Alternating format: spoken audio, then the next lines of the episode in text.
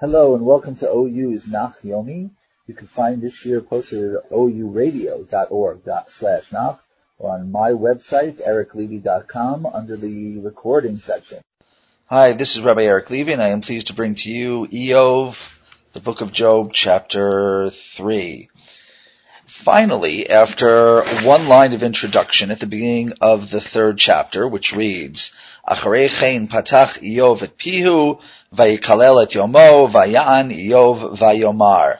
After this, i.e. after the seven days of silence where his comforters waited in silence, Job opened his mouth and cursed his day, and Eov responded, vayan, and said Vayomar. The word Vayan is not only used as a response to some other person's previous question, but it could be a statement of distinctive nature. For instance, Miriam goes out in front of all the women or in front of all the people and calls out to them, Shiru Ladunai Kiga Oga'a, uh, during the crossing of the Red Sea at the Exodus, and there it uses the word Vatan in a similar way.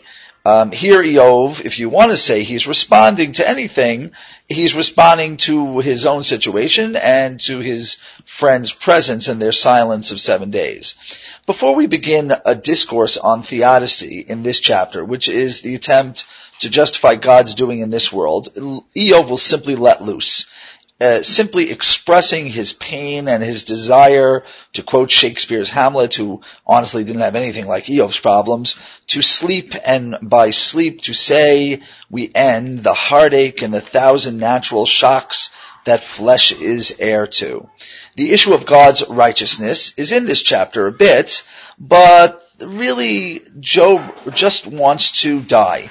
And in fact, he wishes that he was never born. And that really is the focus of this chapter.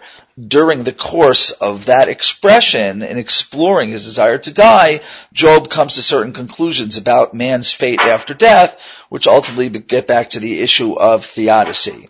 But before we take a look at the chapter itself, I need to point out that the format has now become biblical poetry, and the genre is, to some extent, but not exactly, wisdom literature, like that which can be found in Proverbs, Kohelet, the book of Ecclesiastes, many Tehillim, many Psalms, and in the writings of other nations in the ancient Near East. So let me go through some of the things to look for when one is uh, reading wisdomish literature, which is presented through biblical poetry. First, Biblical poetry is made up of a series of poetic lines, and each line usually has two parts, each of which part relates a similar or parallel idea called a tikbolet.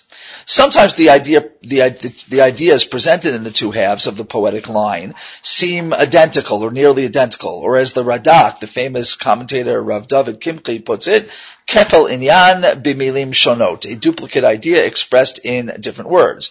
So why the repetition then? Well, there are many answers. Maybe for emphasis or for amplification or maybe to make it easier for the audience to memorize or maybe it's prettier, more aesthetic.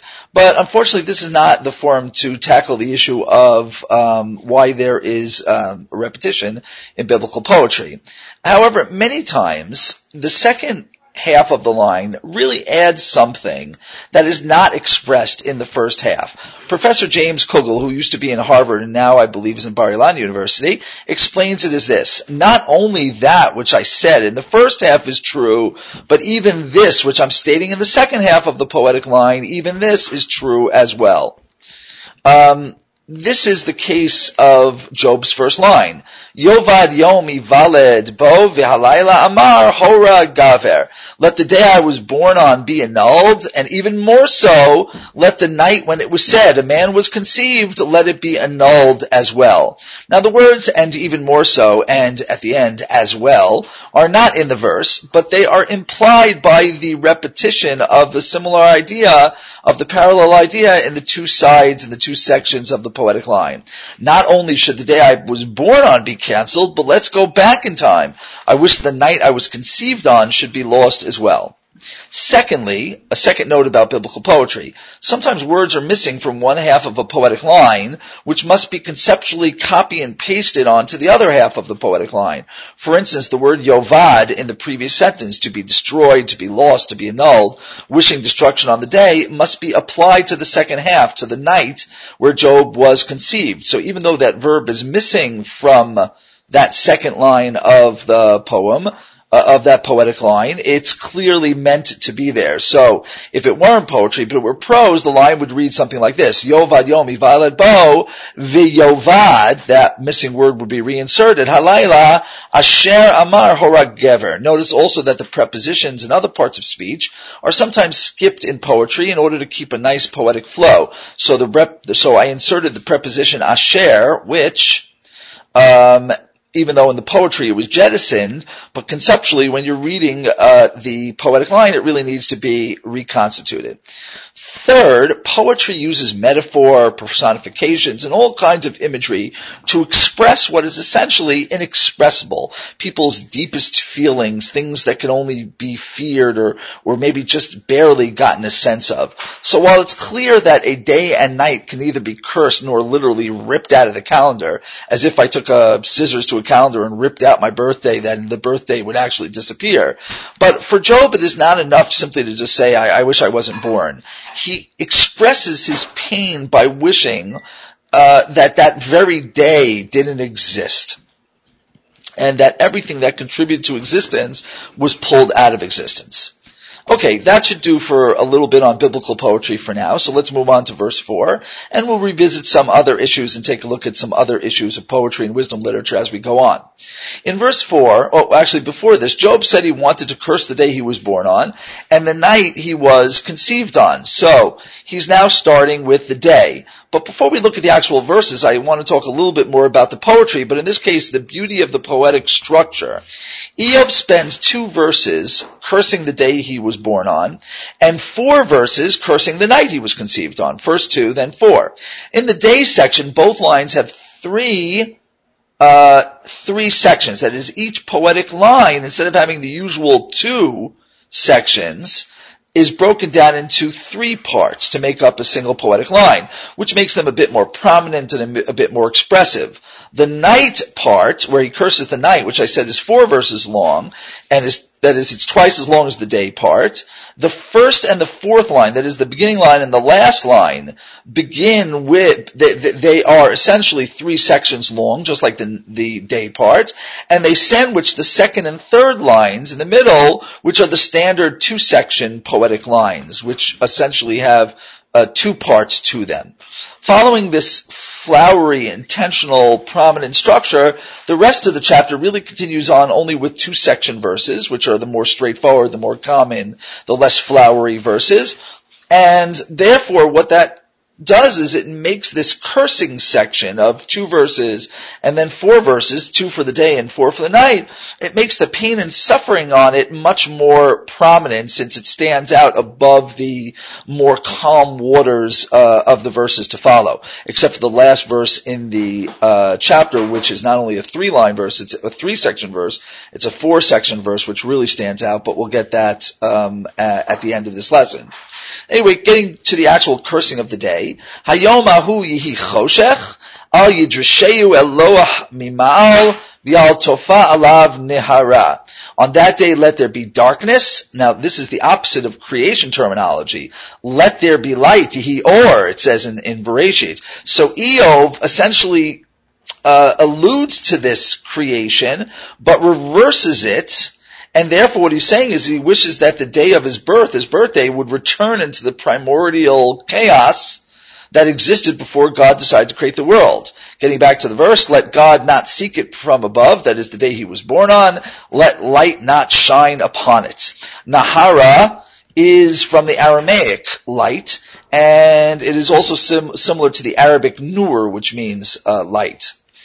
There is a lot of Aramaic in our book, and in fact, some commentators even uh, suppose that the original book of Job was written by the author in Aramaic, and what we have before us is a Hebrew translation.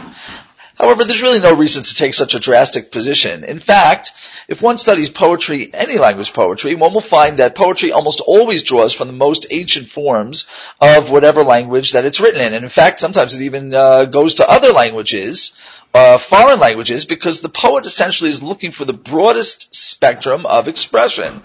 And, and whether he's trying to express something semantically, which is difficult to get one's uh, uh, ideas around, or whether he's trying to produce images which are uh, very, very distinctive, or whether he's trying to produce a specific tone, a meter, a sound to the poetry, uh, only by using ancient phrases and, and, sometimes even foreign languages is the poet able to choose from a broad enough range to really convey what he wants to convey. N'est-ce pas?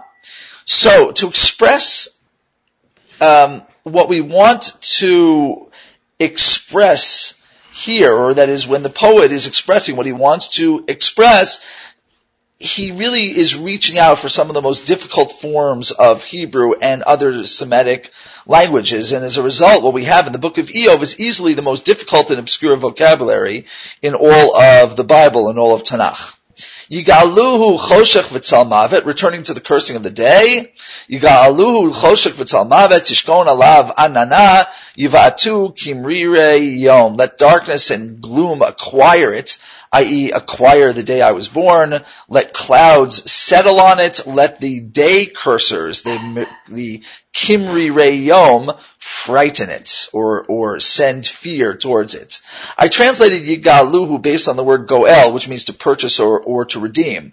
Which so that would mean the sense is that let them take possession of it and let them control it. we'll have a similar idea in the nighttime as well. Kimri Rei doesn't really come from the word mara, more, more, mar, which means bitter, but the kaf at the beginning is part of the root. Uh, in Kings 23:5, Kimriri or Komer are priests uh, of false gods, and they actually there in the Book of Kings seem to be astrologers. So in modern Hebrew, oh, in modern Hebrew as well, a Komer means a non-Jewish priest. Alternatively, Kimri Re could also mean clouds, which would be a good parallel to the Ananim, which he is calling on in the second section of this line to uh, to cover everything. However, I think since we'll meet another date cursors in verse eight at the uh, during the uh, the cursing of the night, it seems to be that Kimri Reyom are the ones who curse the the day. That, that definition seems much better. Also, once again, uh, uh, Job is taking an idea from the Bible or the author of Job is taking an idea from the Bible, which was positive, the dwelling of the clouds of glory, the Ananim, on the Mishkan, the tabernacle, when they were in the desert, and he's asking those clouds to obscure his birthday. Note that he uses the word that, that in the, in the desert, the Ananim are on top of the Mishkan, the dwelling tabernacle. But here he says that they should yishkon, they should dwell, using the word, again, shachan, so therefore he creates a pun against it, and he takes something that was good, like the creation, and, or in this case, like the protection that God used to give, uh, to the Israelite people with the Mishkan, and he's saying that in fact the opposite should take place. And now Eov curses the night for four verses. He curses the night that he was conceived on. Halayla hu yikachehu ofel al yichad bimei shana b'mispar al yavo. Let darkness take, there it is that take again, or acquire the night. The word lakach means not only literally to take, but it means to purchase uh, or acquire, like it says, like Abraham when he purchased the uh, the cave to bury Sarah. It says, uh, the, it uses the word lakach. Uh, re- returning to the verse, al yichad b'mei let it not joined, let it not be joined to, or literally unified with the days of the year. Let it not come into the days of the month. So that night should be like some kind of February 29th in a world where there's never a leap year, which means it never ever reaches that day in the calendar. Hine halayla hu Yehi Galmud al Tavo Rinanavo. Notice the verse returns to the standard two-section poetry. Behold, let that night be desolate, let there be no joyful singing in it. The word Galmud is like Shakula, meaning a woman who has lost her child. So it fits the mood and the metaphor of how he wishes that not only his conception had been ab- aborted, that his mother had lost him in uh, uh, during the conception process, but even the night itself would have been aborted. Let the day cursors curse it, and again we had cursors, day cursors in the in the day section, and now we're having day cursors in the night section. Those who are destined to wake the Leviathan. In Canaanite mythology, the Leviathan was the creature that was destroyed to make way for the creation of the world. Actually, even before Canaanite mythology, it was part of Babylonian mythology, and the return of the Leviathan would in, would signal the end of days. Apparently, the, there were, you know, known doomsday cultists, these, these Orayom, who desired to curse the here and now and to awaken the forces that would bring the end of days, that would bring the destruction of the world, which means that some things never change. This is a good time, by the way, to take a short digression on the state of the text of the book of Iyov. Now, there's no doubt that the more difficult a Hebrew text, a biblical text, the harder the scribes had, uh, or the harder time the, the scribes had in understanding what they're copying from manuscript to manuscript. And the, the, the less likely they were to understand what they were copying, the more likely there were to get some small things wrong. So scholars are tempted here to amend Orere Yom, curses of the day, to Orere Yam, simply removing the cholam, the vav with the cholam on top, and replacing it with a patach under the yud.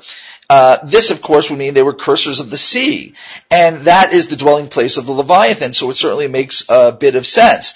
On the other hand, though, we had a few verses, verses ago other type of day cursors, Kimri Reyom, and therefore there's no reason to assume that this verse is not also referring that that it is also referring to Kimri Reyom or Or Reyom day cursors.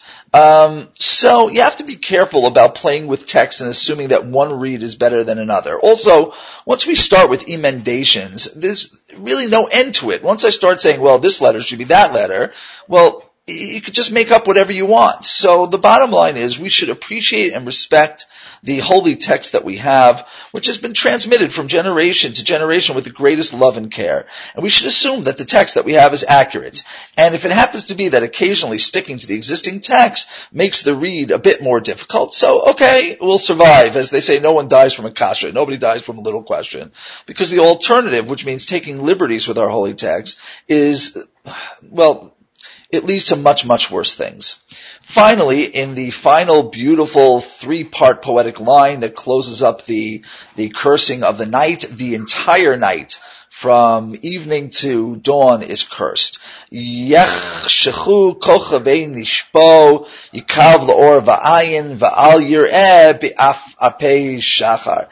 the evening stars be darkened, let them in the middle of the night, that is those who are waiting in the middle of the night, wait for light that will not come, and let the twinkling, fluttering of dawn never be seen. The fluttering, this word afape, like the eyelids, it, it, the imagery is that the sky um, is just twinkling and beginning to light at dawn, and it also means perhaps that the human should not awaken to see the day with their fluttering, awakening eyelids. And now in verse 10 to 13, Eov explains that he's trying to eradicate the day and night of his existence since he didn't have the good fortune to die before his great suffering began. Because the portal of my womb he refers to my womb or his womb in the sense that it belonged to him while he was in utero. Obviously, it was his mother's womb, but for the time he was in it, it was his.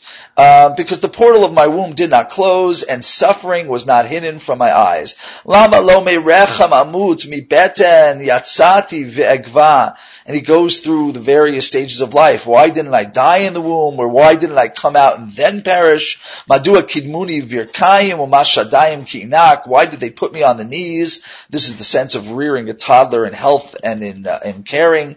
And what is the breast that I should suckle? I.e. after birth, had they abandoned me, I could have died then, but unfortunately they cared for me.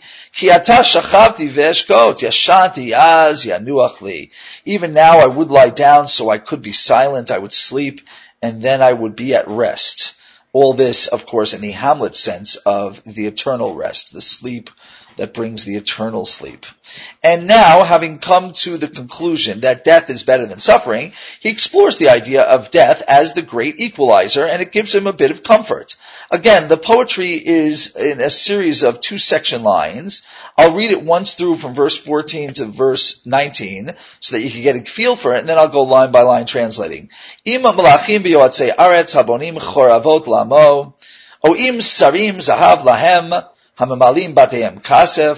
O chenefel lo ke'olim lo ra'u or, sham v'sham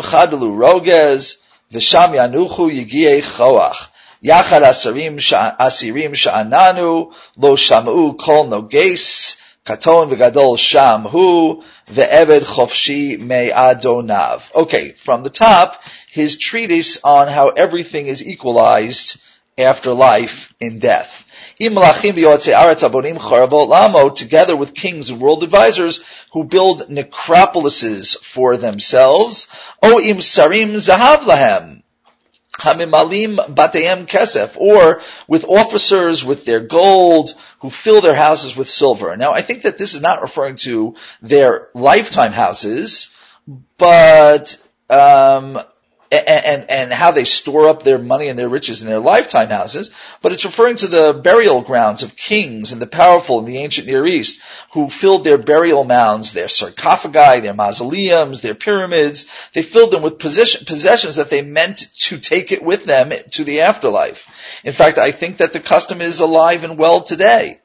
Uh, pardon the pun uh, Eov is mocking those who think that they can take it with them. And it gives him comfort, I think, because his own loss, um, I think what he's saying is, okay, I lost everything, but since in death everybody loses everything anyway, you know, it gives me some comfort that I've just lost it a little bit sooner, and even the wealthy and the powerful who die wealthy and powerful are going to wind up with nothing as well. Or in this verse, Eov says the word eheyeh in the first person. So one gets the sense, or it's possible to, to say, that he's returning to his own personal sense that I wish I had died at birth, which was a few uh, verses ago. However, I really think that we're in a block of abstract philosophy or theology about death as the great equalizer. And he uses the word eheyeh, even though he's referring to himself, he's really still talking abstractly. What he I think what he's trying to say is that innocent babes who never acquired anything in their lives will wind up being the same as the aforementioned rich and powerful, which is silenced. Will I not wind up like stillborns or miscarriages, like babes who never saw light? Um, and that's his theory. That is, regardless of how much money he had, or when he had it, or how much power he had, in the end, you know, what's the difference? Uh, a miscarriage and a stillborn and a baby who never even came into this world winds up in the same place with exactly the same possessions. Sham Rishayim Chadilu Rogez V'Sham Yanuchu talking about uh, what comes after death. There, the wicked stop their troublemaking, and the weary, probably the weary who became weary because of the troublemakers, there they all come to rest. Yachad asarim sha'ananu v'lo kol noges. Prisoners grouped together and are at ease. They no longer hear the voice of their taskmaster, their overlord, their, their, their warden. And to sum up, Eov says, Katon v'gadol shamhu. Great and small, not only in the physical sense, but in the, you know, the powerful and the, uh, and the meek uh, all of them are there. That is, they all go to the after, they all wind up in the grave, and a servant becomes free from his master. Now the word chofshi is a play on words, since in the ancient Ugaritic, a language uh, of a Phoenician nation on coastal Syria during the 14th century BCE, chofshi actually means dead or death, and it's used that way um, in referring to Uziyahu's uh, departure from his job in the Book of Kings, that he went to the Beit Chofshi, which really means the death house, not the free house. So, because death is, of course, the final freedom. Now, I think that Eov may also be referring to himself here, hinting at himself less abstractly, because God referred to Eov as his loyal servant. He said to the Satan, do you see my loyal servant? So therefore, Eov may not, may not only be saying that the master and slave are equal after death, but that he himself will be dead and free from his master God, which would be right now in his opinion a good thing. So if death is the equaler for, is the equalizer for all social iniquities, it should serve to smooth out his own suffering as well. After having spoken mostly abstractly about how death is the ultimate equalizer, Eov will now focus on the fact that there are a lot of people who are suffering, and there are a lot of people whose lives are so bad in suffering that they sincerely hope for death. And he wonders why God needs to give them life. So he raises questions of theodicy, but he doesn't, he, at this point he's not going to try to make any conclusions.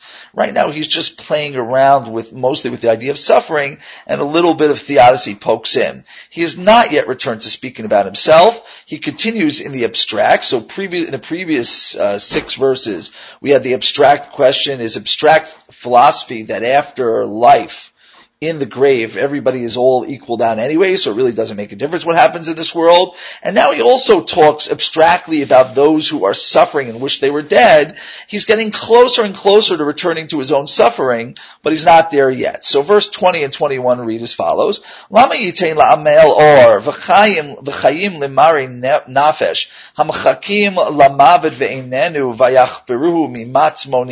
Why does he, i.e. God, give light, which means life, to the sufferer? Why does he give life to the bitter souls, to those who wait for death, which doesn't come, who search for it, i.e. they search for death as if it were, a, as if it was a buried treasure. Note the irony between the one who digs his own grave now being compared to someone who does it with as much zest as someone who digs for hidden treasure. Still speaking about those who wish for death in the abstract, he continues, those who go from happiness to joy, who will exult when they find the grave. Legever asher darko nistara vayasech bado. We are still asking the question, why does God give life to uh, the following? And he said here he says, to the man or for the man whose way is hidden, whom God has blocked his way. Eov is really subtly referring to himself because if you remember in chapter one, God was accused by the Satan using the same words. Atasachda Ba'ado, you uh, laid stones around protecting him. The Satan accused God uh, of doing for Eov, and that's why Eov was so good.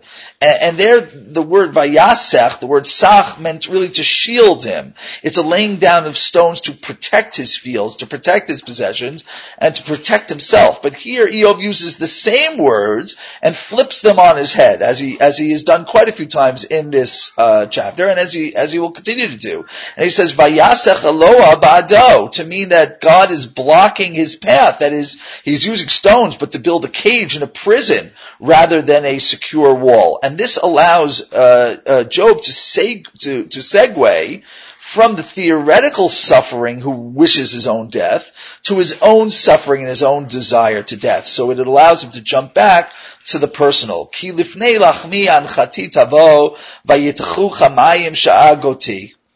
Indeed, in place of my food, what I have is my moaning. And my roaring pours out like water, which means he can't stop himself. The sorrow is so great that he's unconsolable. And now we have to what is, to, to my mind, is perhaps the most beautiful and heartfelt poetry in all of Tanakh. And uh, of course, I assure you that my translation, which I'm about to give you, uh, and maybe any translation, cannot do it justice.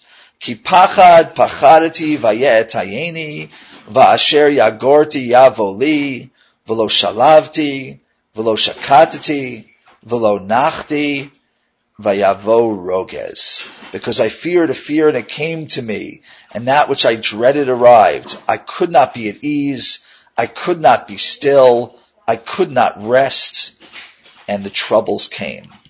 Eov, I think, is telling us that even when the times were good, he spent all of his life wondering how long the good times could last. And, and, on one hand, that's surprising, but if you remember, he used to make these precautionary guilt sacrifices on the chance that one of his kids may have internally cursed God.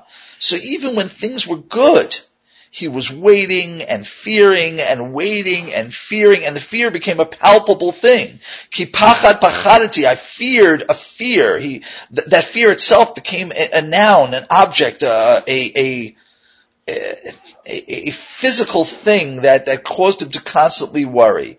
And he says, velo shalavti, velo shakatati, velo nachti, vayavo roges he couldn't be at peace, he couldn't rest, it troubled him all the time, and then in fact everything that he was afraid of did in fact come. However, Eo, for all of his begging to die, will in fact not go gently into that good night.